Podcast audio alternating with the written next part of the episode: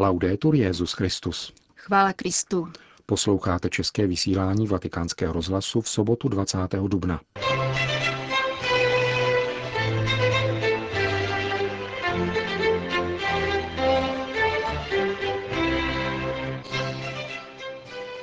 Vlažní křesťané budují umenšenou církev, ale není to Ježíšova církev, řekl v dnešní homilí papež František. Více než 20 tisíc francouzských starostů již podepsalo petici proti zákonu o tzv. manželství pro všechny.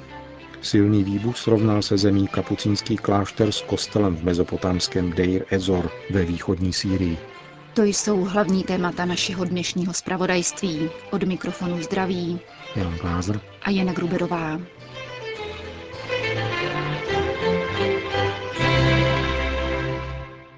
Zprávy vatikánského rozhlasu. Vatikán. Vlažní křesťané budují církev na svoji vlastní míru, ale není to církev Ježíšova, zdůraznil papež František v homílii při dnešní eucharistii v kapli domu svaté Marty za účasti zaměstnanců pediatrické ambulance, která působí v domě svaté Marty a kterou spravují sestry Vincentky. První křesťanská obec po pronásledování prožívala chvíle pokoje, upevňovala se, žila v bázni před pánem a rostla přispěním Ducha Svatého. Komentoval svatý otec dnešní čtení ze skutků a poštolů. V tomto ovzduší žije a dýchá církev, povolaná kráčet v boží přítomnosti a bez úhonosti. Takový je styl církve. Kráčet v bázni před pánem znamená mít smysl pro adoraci, boží přítomnost. Tak putuje církev. A jsme-li v boží přítomnosti, nedopouštíme se špatností a nepřijímáme špatná rozhodnutí. Jsme před Bohem, radostní a šťastní. A to je útěcha Ducha Svatého, tedy dar, který nám dává Pán a umožňuje nám tak kráčet dál. Dnešní čtení z Evangelia podává, jak učedníci reptali proti Ježíšovu učení o Eucharistii. To je tvrdá řeč, pohoršili se a svého mistra opustili. Questi se ne sono allontanati, se ne sono andati, perché diciamo, quest'uomo è un po' speciale, dice delle cose che sono dure. Odešli a už s ním nechodili, protože si řekli, tento člověk je poněkud zvláštní, má tvrdé řeči a my už to nesneseme. Existuje značné riziko vydat se stejnou cestou. Mít přece zdravý rozum, ne? Držet se trochu zpět a moc se nepřibližovat. Možná, že tito učedníci trochu Ježíše obdivovali, ale jenom tak z dálky, aby si s tímto člověkem příliš nezadali, protože říká poněkud podivné věci. Non immischiarsi troppo con quest'uomo, perché dice delle cose un po' strane. Tito křesťané, podotkl papež, nejsou upevněni v církvi.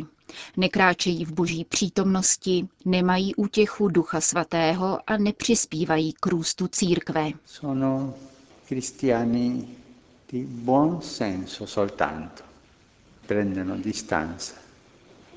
Cristiani per così dire satelliti. Jsou to pouze křesťané zdravého rozumu. Zachovávají si odstup. Jsou jakými si satelitními křesťany, kteří mají svoji malou církev šitou na svoji míru, nebo řečeno Ježíšovými slovy z knihy Zjevení, jsou vlažnými křesťany. Do církve vniká vlažnost.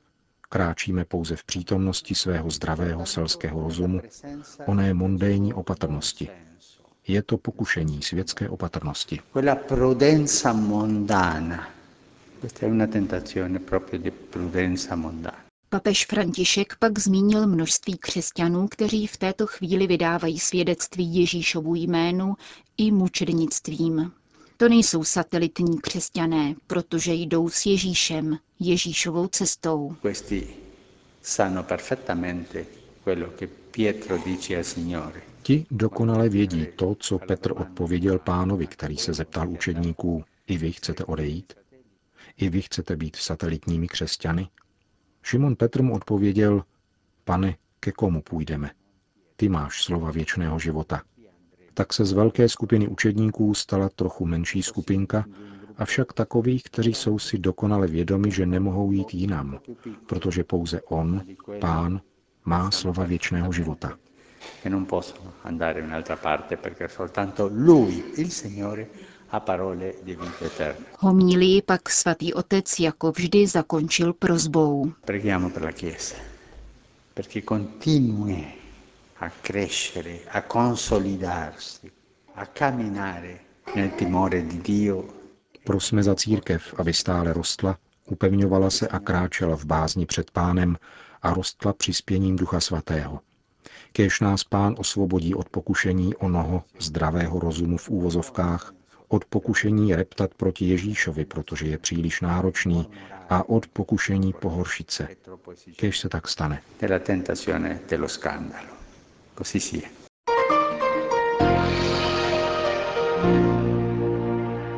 Vatikán. Papež František přijal včera na audienci prezidenta Ekvádoru Rafaela Vincente Correa Delgada. Během 20-minutového rozhovoru se mluvilo o důležitosti přínosu katolické církve do různých sektorů života této latinskoamerické země a o upřímném a ustavičném dialogu církve a státu při řešení zásadních problémů společnosti. Píše se v tiskovém sdělení apoštolského stolce. V rozhovoru bylo zdůrazněno ústřední postavení sociální spravedlnosti a hodnoty solidarity a subsidiarity při hledání obecného dobra. Mluvilo se také o aktualitách regionu v souvislosti s domorodým obyvatelstvem, jeho kultuře a také o ochraně životního prostředí. Svatý stolec dnes potvrdil, že 30. dubna papež František přijme izraelského prezidenta Šimona Peréze. O možné audienci se před několika dny zmínil latinský jeruzalémský patriarcha Fuad Tval v rozhovoru pro vatikánský rozhlas. Jedním z témat jednání bude otázka daňového a majetkového postavení katolické církve v Izraeli. Zvažuje se také cesta papeže Františka do svaté země, ke kterého pozval ekumenický konstantinopolský patriarcha Bartoloměj. Vatikánský tiskový mluvčí popřel, že by svatého otce navštívil rovněž prezident palestinské samozprávy, jak včera uvedli zpravodajské agentury. Mahmud Abbas přicestuje na státní návštěvu Itálie ve dnech 26. až 27. dubna. Vatikán. Škrty v hospodaření svatého stolce se dotknou také odměn, které dosud pobírala kardinálská dozorčí rada tzv. Vatikánské banky.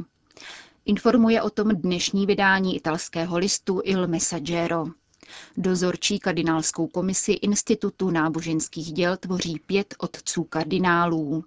Za svou práci v komisi dostávají roční bonus 25 tisíc euro. Přičítá se k jejich příjmu, který se u kardinálů římské kurie pohybuje kolem 5 tisíc euro měsíčně. Kardinálský plat zahrnuje i další benefity, mimo jiné byt v centru Říma, většinou o rozloze několika set metrů čtverečních. Píše pro italský deník vatikanistka Franka Giansoldáty. Kardinálská rada pro organizační a ekonomické problémy svatého stolce, do níž patří 15 kardinálů, zastupujících místní církve ze všech kontinentů, vyzvala k šetrnosti. Papež František toto úsilí o lepší hospodaření postupnými kroky naplňuje. Na odměnách zmíněné kardinálské dozorčí rady Vatikánská banka tedy ročně ušetří 125 tisíc euro. Další miliony euro nebude muset vydat na tradiční odměnu zhruba 4200 vatikánským zaměstnancům při zahájení pontifikátu. Naposledy schválil obdobný bonus Benedikt XVI. ve výši 500 eur, jako jistou kompenzaci přes časových hodin spojených s volbou nového papeže. Svatý otec podle italského listu Il Messaggero pracuje rovněž na zeštíhlení celkové kuriální struktury. Projednává projekt na sjednocení různých papežských rad, které nicméně již delší dobu nepřijímají nové zaměstnance. Jediná výjimka byla nedávno udělena vatikánské stráži, do jejíž jednotky nastoupili noví policisté.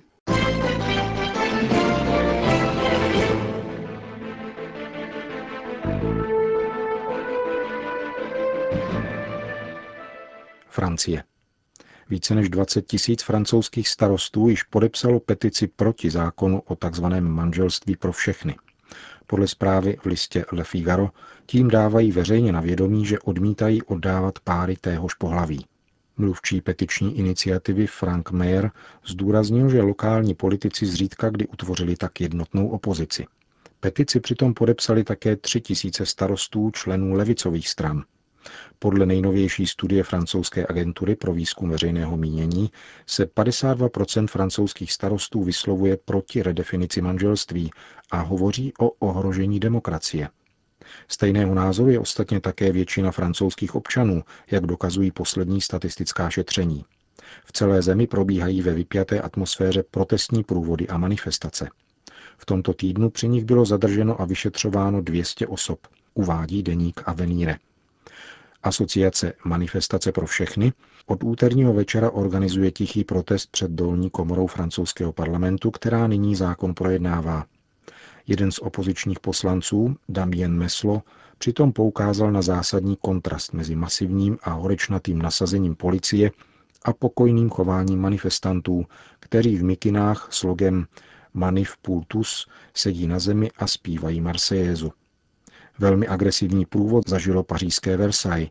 Hnutí Manif však upozornilo, že nevybíravé slogany na prezidentovu adresu skandovali infiltrovaní policejní agenti. Lourdy. Vše nasvědčuje tomu, že směřujeme ke společnosti násilí, prohlásil na plenárním zasedání francouzské biskupské konference kardinál André Van Troyes. Ještě předtím, než pařížský arcibiskup předal vedení francouzského episkopátu novému nástupci, poukázal na riziko, které vyplývá ze současné změny kulturních referencí. Organizovaná a bojovná invaze teorie genderu, a to zejména do výchovného sektoru, je zjednodušeně řečeno pokušením odmítnout rozdílnost mezi pohlavími. Je to odmítnutí sexuální rozdílnosti, na které člověk zakládá svou totožnost. Pokud dopustíme, aby zmizely prostředky, na základě kterých v sociálních vztazích identifikujeme svou rozdílnost, vyvoláme prostřednictvím dobře známého psychologického mechanismu frustraci. Člověk frustrovaný ve svém osobním vyjádření dříve nebo později dospěje k násilí, aby poukázal na svou osobní identitu, odlišnou od úřední uniformity. Připravujeme tedy společnost násilí. Odstupující předseda francouzské biskupské konference otevřeně odsoudil francouzskou vládu, která se všemožně snaží zamezit veřejné debatě. Násilně vnucený zákon je krátkodobým řešením. Rozumný politik by za současné vážné ekonomické a sociální situace obdobný legislativní proces vůbec neuváděl do chodu zdůraznil kardinál Van Troa, jehož cituje list italských biskupů Avenire.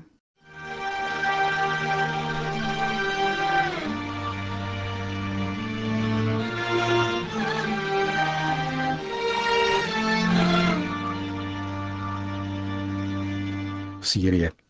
Silný výbuch srovnal se zemí kapucínský klášter s kostelem v mezopotámském Deir Ezor, informoval agenturu Fides otec Tony Haddad, viceprovinciál řádu menších bratří kapucínů v Sýrii a Libanonu.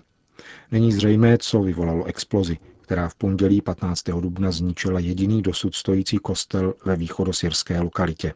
Podle jedné verze se v kostele opevnili opoziční ozbrojenci, které zasáhla regulérní syrská armáda. Jiné údaje hovoří o úmyslném atentátu a náloži umístěné v blízkosti klášterní budovy. Otec Hadat z hořkostí popisuje vlnu násilí a desakralizace. V Deir Edzor už nežije ani jeden křesťan, vysvětluje. Naši dva bratři opustili klášter v nedávné době kvůli stále kritičtější situaci.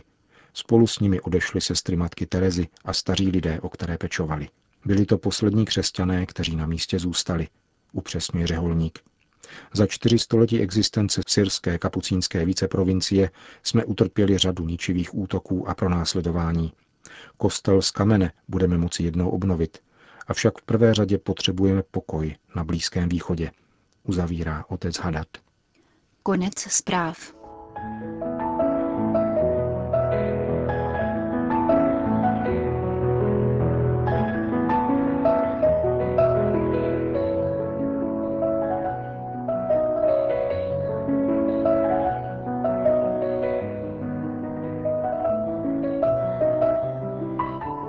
Končíme české vysílání vatikánského rozhlasu.